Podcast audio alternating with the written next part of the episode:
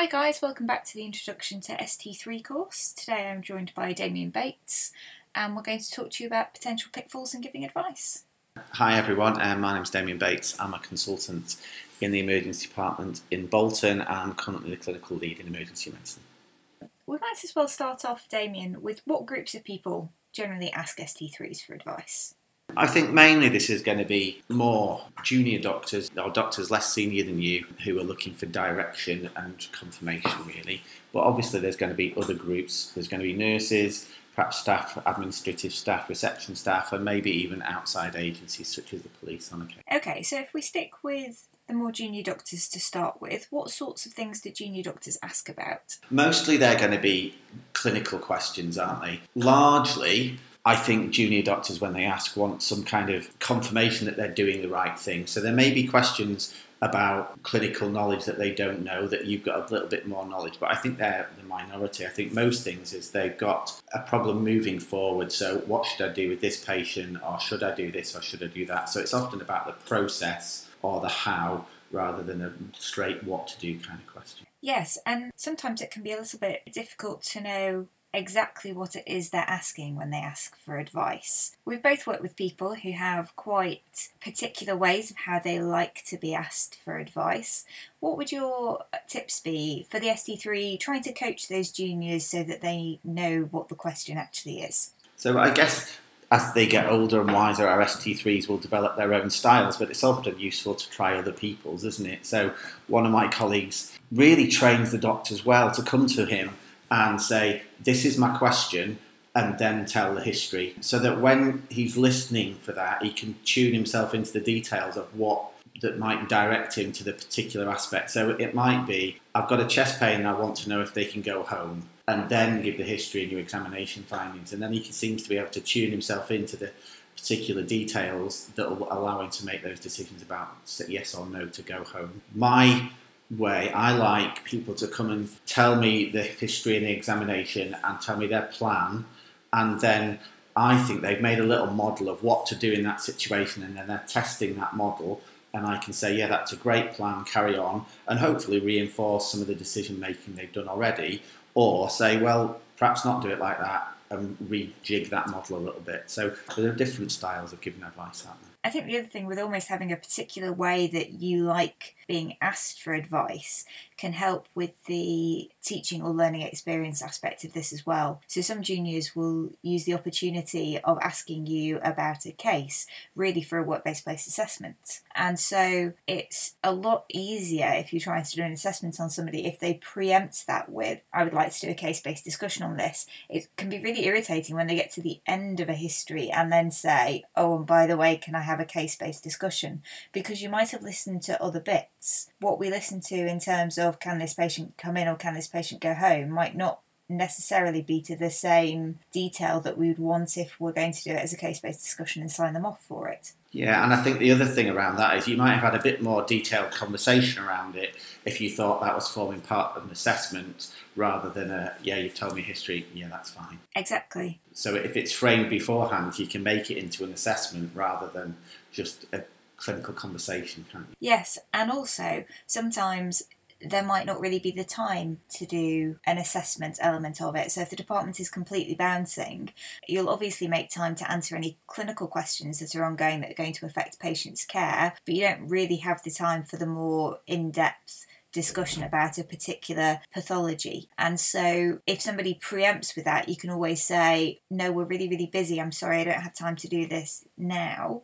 And that doesn't mean that you don't have to do it. You can always ask them to take the um, hospital number of the patient or the case note number and say that you can return to it at another point if the department is less busy, if they found a particular interesting case or they know they need to get it signed off. But it can help you actually manage the workload aspect of the department too. Yeah, and whilst you were saying that, it just struck me that these doctors need to understand they can say, I can't do that right now. Sometimes people come and ask you for advice and you've got a million other things to do at the same time. And what you have to do is say, right, I can't speak to you right now. Now, can you speak to that person and direct them specifically to someone? Or I'm going to do this, I will come back to you and help you at that point. When you just can't keep enough things in your head to advise to put another one in there at the same time. So I think that's a, a valuable skill as well.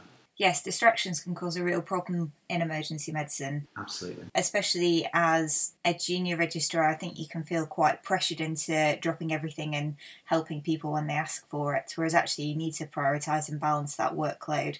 And that's whether it's giving advice to a junior or whether it's the 19th ECG that you've had passed under your nose to sign. Absolutely. Yeah, yeah, very much. Okay, so what happens when you don't actually know the answer? To the question that the junior has asked you about. So I guess at that point it becomes a, learning experience for our junior registrar as well, doesn't it? I would say take the junior who has asked you the question to someone else to ask the question together. Don't just direct them to someone else because you don't know the answer. We shouldn't expect our ST3s to know all the answers because they're ST3s. So they should feel able to ask it's not they've suddenly gone up a year and now they don't get to ask any questions. They've still got lots to learn, and so they should go with that junior doctor to someone else, and they should both get the advice at the same time. Yes, and then the next time somebody asks them that question, there's a higher chance that they'll be able to answer it. Absolutely. There's still a lot of learning that goes on. One thing I think we should touch on there is the danger of procrastination when you don't know the answer to a question. Yeah. So I think we've all done that, haven't we? We don't know. And so you say, I'll just wait for this or I'll just wait for that. And realistically, we end up waiting for some blood tests that probably aren't going to tell us the answer. So I think probably when you've been in to see a patient, you've taken a history and examined them, you probably know what's likely to happen. They're likely to get into hospital, they're likely to go home. Um, so you can start your planning around there. And I think there are very few blood tests or investigations which tell you the answer uh, to that question of whether this patient is unwell and needs treatment or whether they're well enough to go home. I think there are some blood tests and investigations which are valuable in terms of making a specific diagnosis. So if you need an amylase to decide that this is acute pancreatitis and so should be admitted to surgery rather than medicine, that's a helpful test. If you need an x-ray to say this is a pneumothorax, that's a helpful test and it will help you with your forward planning and your forward treatment. But the rest of them are confirming what you already know. Yeah, so we shouldn't have to wait for test results to come back before we form a plan. You can even form a plan that has a if this test result is A, the plan is do this. If it comes back as B, then the plan is to do that. So you can actually build plans based on either way for those test results coming back. And that means your junior is more likely to understand why that test is relevant in the first place. And it also means you've empowered them to then carry on that patient care once that test comes back rather than waiting for the test to come back and then they have to come and talk to you about it again. Yeah, absolutely. I agree with that. Okay, so after you've given advice to your junior, who should write in the notes? Ideally, if you're giving the advice, you should write in the notes.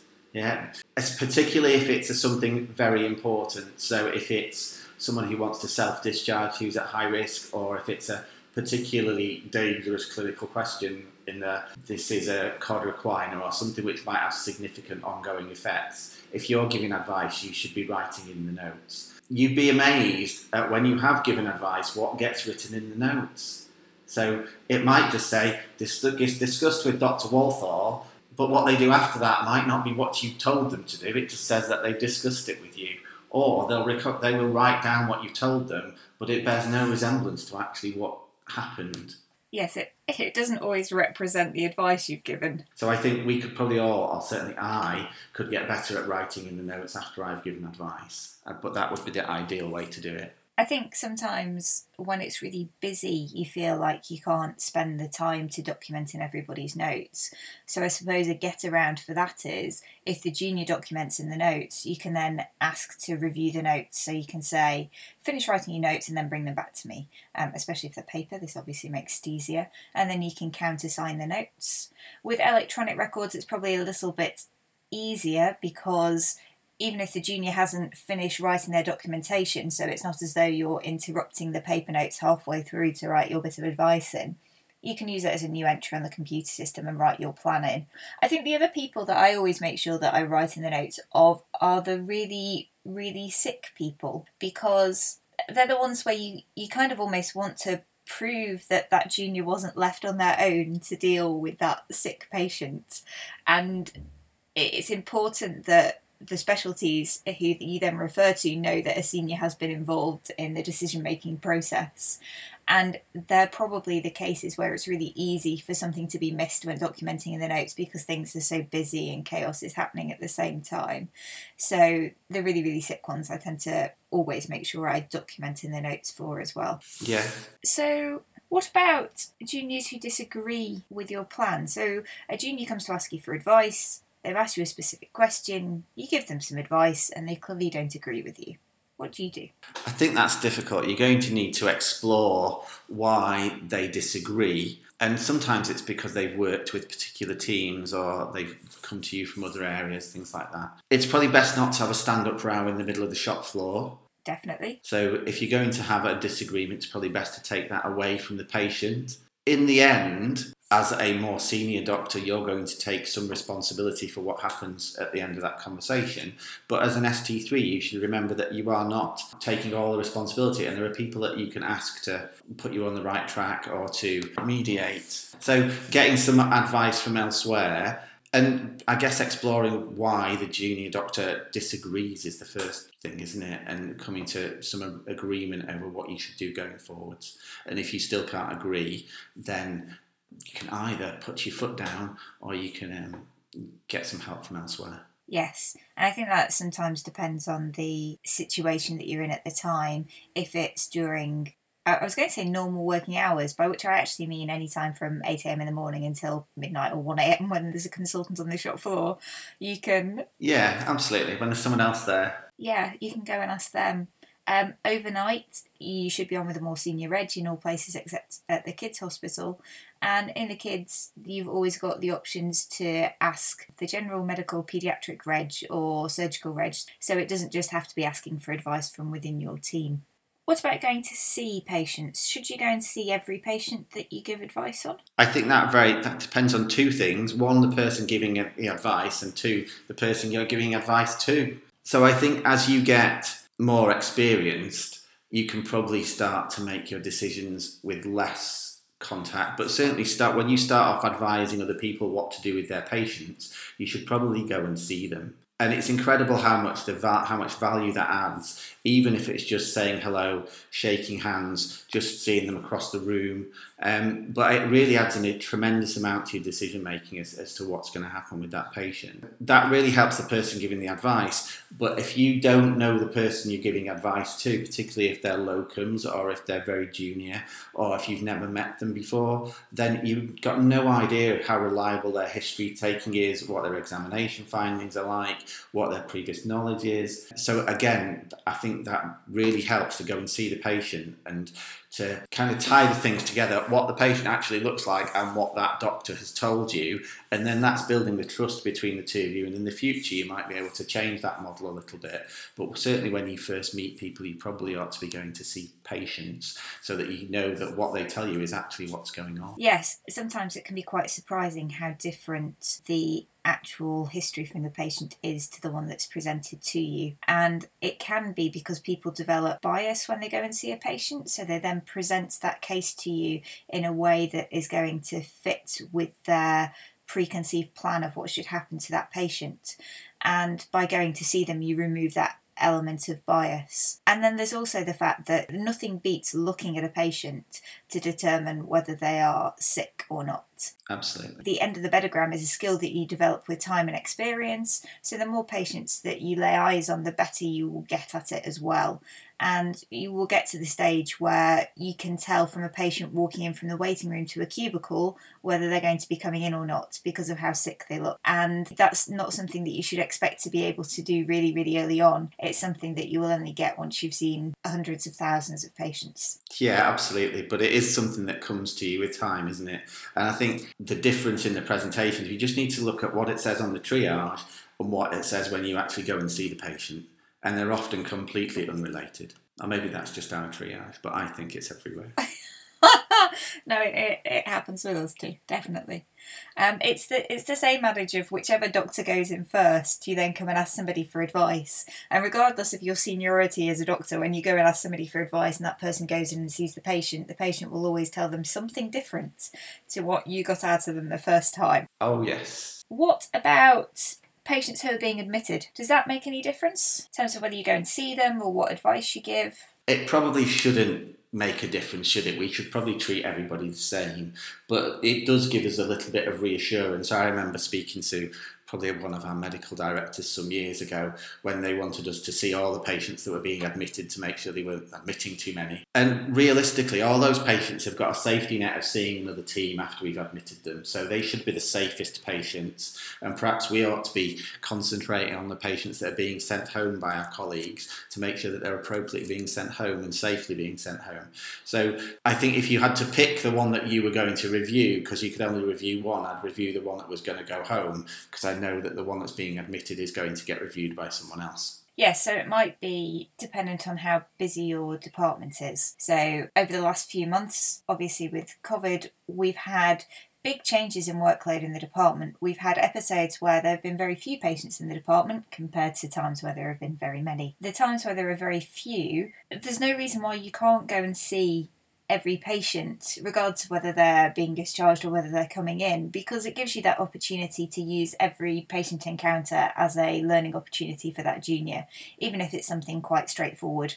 When the department is busy, it might be that those patients who are admitted, if it sounds like they're being admitted for a sensible reason, then you might not need to go and see those patients because of that safety net that they've got. But just because they're coming in isn't a reason to not to review those patients and make sure that their plan is optimised. Absolutely, absolutely. Are there any things that ST3s shouldn't be giving advice on? So I don't think there's anything that they shouldn't give advice on. I think they should be a if someone approaches you for advice, you shouldn't say, I can't do that. There may be things that you don't know that you need to go and ask about, or there might be local processes that you need to ask about.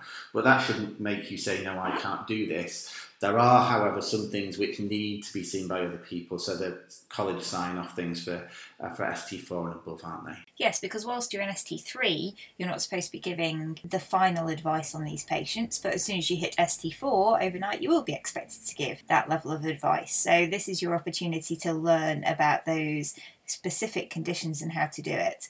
So, just to remind ourselves of what those consultant sign offs are, they cover atraumatic chest pain in the patient over 30, febrile children under 1, reattenders, so patients who come back to the emergency department within 72 hours, and it's not that they're coming back to a clinic that you've asked them to come back to, and patients over 70 with abdominal pain. And these are determined to be high risk groups, and that's why we don't want you guys as ST3s giving the final advice on whether these patients can go home. So, the only place where that might cause you some difficulty will be when you're on in the children's hospital because you will, as the ST3, sometimes be the most senior person on overnight. It's a bit of a tricky one to get through.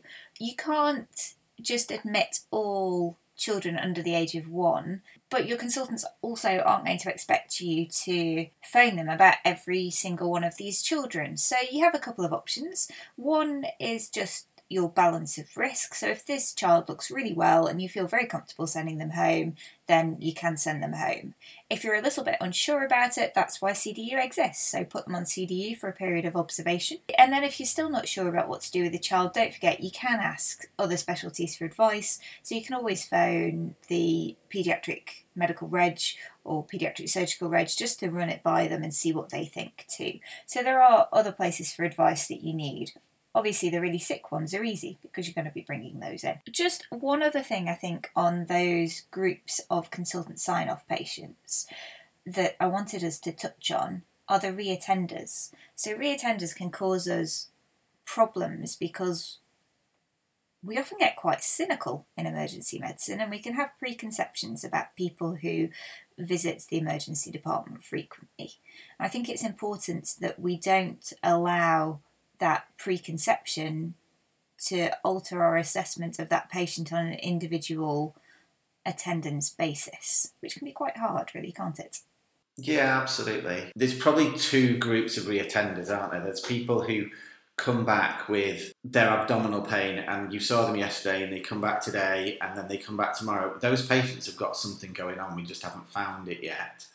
But I think the group you're alluding to is our more regular attenders, isn't it? And it's really hard to be biased against them when you see them two or three, four, five times a week to then take them seriously. But we should remember that sometimes they're, they've got genuine problems, and certainly we've had some successes with trying to turn them around and, and not and helping them to manage their problems in another way. But when they present like that, it's really difficult not to assume it's nothing, they'll go home on, it's nothing, we're not going to do anything, or, you know, they'll just self discharge. And we will, these patients will turn up poorly one day, or with a very significant overdose, or in a way that is harmful for them. You've got to take them seriously every time because Otherwise, you're just going to be the one who's left at that the point where they do do something seriously, or oh, there is something seriously wrong with them. You'll just be the last one to see them, won't you? Yes, and I think when we're giving advice to juniors who've seen these patients, we need to be really careful to not influence them. What we don't want to do is take our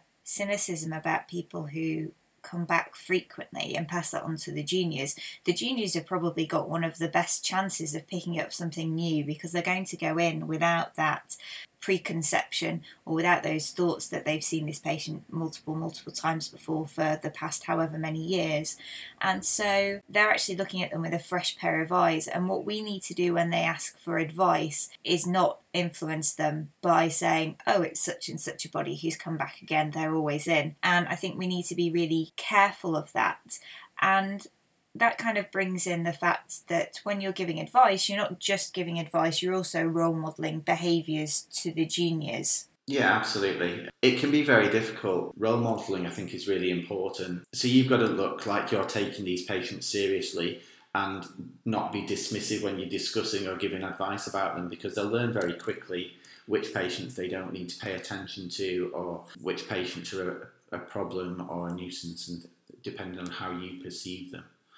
So, and our doctors do become very cynical very quickly. And you can see when they change very fast, don't they? So when they've been with us and they move on to their next specialty tomorrow, they've already changed. Their mindset has changed. So we can mould them in our mindset just as quickly to be dismissive or cynical. And we don't want to do that. We need to keep them fresh and enthusiastic, don't we? We do. Okay, so I think we've probably covered most things about when juniors ask you for advice. We mentioned right at the beginning that junior doctors aren't the only group of people who will ask ST3s for advice, and we mentioned a couple of different groups. So if we just briefly look at these, if we start with non clinical staff like receptionists, secretaries, those groups of people, what sorts of advice do they ask for? So some of it might just be administrative stuff that you can help out with, but some of it might be more complicated. So it might be release of information to the police, it might be release of information to other bodies or to relatives or patients and things like that. And some of that can be quite complicated. And I would say, unless you are certain that you're doing the right thing, I would take advice from someone more senior and more experienced as to what you can do and what you can't do with information. So I think that's probably the safest thing. Yes, and then the other bit to note on that is a lot of these groups have no clinical training or background whatsoever. So we assume that they have a reasonable knowledge of clinical medicine just because they're surrounded by us and by medicine every day. But if they come and ask you a question that you think is really simple and they should be able to sort out, you just need to take a step back and think that actually it might be easy for you because of your years of medical training and knowledge. That doesn't mean it's easy for everybody. And some of those simple questions for you to sort out would be very difficult things for them to sort out. So if you can help them out with those, often it's easier to just take that task off them and do it yourself. So if it's a, a patient who's phoning up because they want a little bit of clarity on their follow up or various things, then you should phone the patient back yourself rather than giving a message to the receptionists or secretaries and asking them to phone back. It just makes everybody's life an awful lot easier. Absolutely, yeah, very much. Okay, what about nurses then? So nurses also ask ST3s for advice? Nurses ask doctors for advice all the time. Just because they're doctors and even when they're new in the department, the nurses will ask them questions, even though they've worked there longer. A lot of the time, our ST3s will be able to answer the questions that they're asked by nurses or to give advice to the nurses that work in our departments. We should remember that they've often worked there a lot longer than us and that they can give us advice as well. And they can be a really valuable resource to any of the doctors working in an emergency department, um, particularly around some of the process things. But they've often got a clinical impression and an idea, and if you're doing something slightly wrong or it's not what the nurses expected, then you're probably best to go back and think about what you're doing. Yes, so they might sometimes ask you advice and they're not actually asking you for advice. What they're doing is signposting the fact that maybe you need to think again about what your plan is. But then sometimes they'll ask you for advice because they need your clinical input, but actually you don't have the knowledge on the process. And so between you, you can come up with a good plan. So it kind of goes back to the fact that you don't need to have all of the answers all of the time, but work with the rest of your team to come up with the best solution. I think that's a very good way of putting it, yeah. Okay, so the final group that we're going to talk about that might ask you for advice are members of other specialties. Okay, so probably two approaches, isn't it? The first one is you don't work for me, you're not my junior doctor, I'm not giving you advice, go and find your registrar. Yeah, probably not working for anybody, that one, is it? There are some very simple questions that we can answer. So if there's an F2 on for orthopaedics, and you know the answer for which particular type of splint or cast or what kind of follow up this patient needs, then help them out. Yeah, because they're just as stressed as anyone else is, isn't it? So there's no particular reason why we shouldn't. Yeah, they might be asking you because they find their senior not particularly approachable and they find you very approachable. So actually, it's just part of being nice to people. Absolutely, it's being helpful, isn't it? And nice and helpful would be a much a lot better word. But then there's that other group. So you might have a patient who has been admitted to the ward and then something has happened on the ward and you might get a medical or a surgical doctor or a specialty doctor who phones you up and says this has happened. This is out with my level of competency. I do not know what to do now. Yeah, I think that's fair enough as well. And we can often offer advice in those circumstances and perhaps some practical help as well. So it might be, well, you need to x ray these parts, or these are the NICE head injury guidelines. Did you know about them? So there might be some just simple advice that we can offer to patients, to doctors looking after patients on the wards, but there might be some more practical things like wound management or suturing or some of those things that perhaps the ward are not set up to do. And if you imagine how difficult it is to close a wound, if you've ever done that, you know, suturing in the middle of the night on a ward in a bed is impossible. So there might be just some practical things we can help out with. And again, if we all helped, that would be better. Yes, it would. So sometimes I've sent plaster techs up to the ward because the plaster techs obviously know how to put plasters on better than nursing staff who've never done emergency care. Other times we've brought patients down to the department from the wards when they need care doing that we can do that other people can't do. Um, for example, maybe putting a chest drain in or doing some complex suturing or something like that. And although that's not quite how we think hospitals work. They come to the emergency department and from the emergency department go to the wards and then they don't come back to us. Sometimes it's just the best thing to do for the patient. So you need to not feel that the system is so rigid that you can't do what you need to do, but just look at what options are actually available to you. So, Damien, I think we've covered everything that we wanted to talk about today. Yeah, absolutely. I just wanted to ask you just as we finish off, what are your top five tips for the ST3s then when giving advice? Top five things to do would be go and see the patient, listen to the history, perhaps get someone to frame the question and then listen to the history, but do listen properly. Don't just try and carry on with your work whilst you someone's presenting the history. So stop, listen before you can give advice. Make sure that the advice you're giving is within your clinical competence. Don't forget that you can ask people as well Um, and maximise the advice giving as an educational opportunity. Thanks, Damien. I think those sound like brilliant tips.